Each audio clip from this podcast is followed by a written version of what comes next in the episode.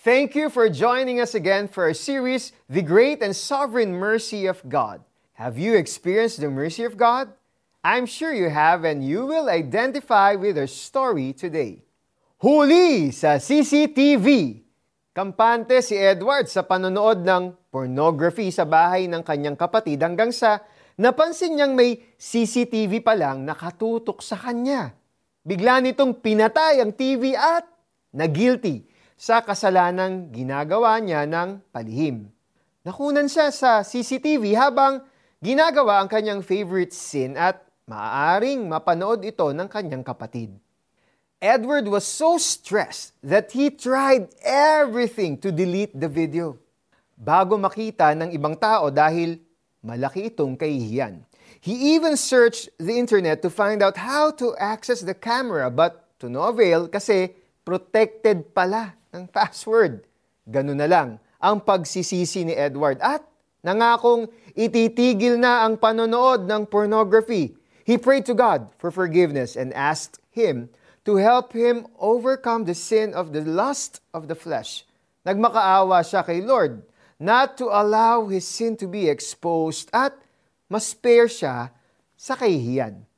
Malaking tulong ang CCTV para sa paghuli ng mga magnanakaw at traffic violators.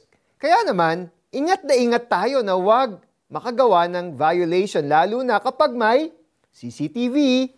Kung meron mang violation, may mga pagkakataon na nakakalusot. Pero alam nyo ba, wala tayong lusot sa CCTV ni Lord. Ang lahat ng ating ginagawa, pati mga kasalanan, ay nakikita niya Psalm 90 verse 8 says, You have placed our wickedness before you, our secret sins, which we tried to conceal. You have placed in the revealing light of your presence. Sa sobrang liwanag ng presensya ng Panginoon, all the dark areas of our lives are exposed before Him. Nakakahiyaman, masakit man ma-expose ang hidden sins natin, Ginagawa ito ni Lord kasi gusto niya tayong mag-repent and mag-turn away from sin para matanggap natin ang blessings niya. As He has promised, whoever conceals their sins does not prosper, but the one who confesses and renounces them finds mercy. After Edward confessed and renounced his sin, he found mercy.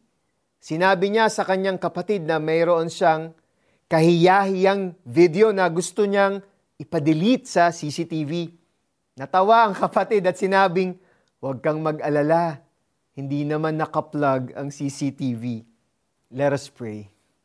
O Lord, search me. I confess all my sins, even the hidden ones. I ask you, dear Holy Spirit, to reveal them to me. Help me to turn away from sin and back to you.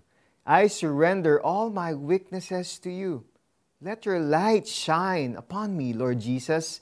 In your name we pray. Amen.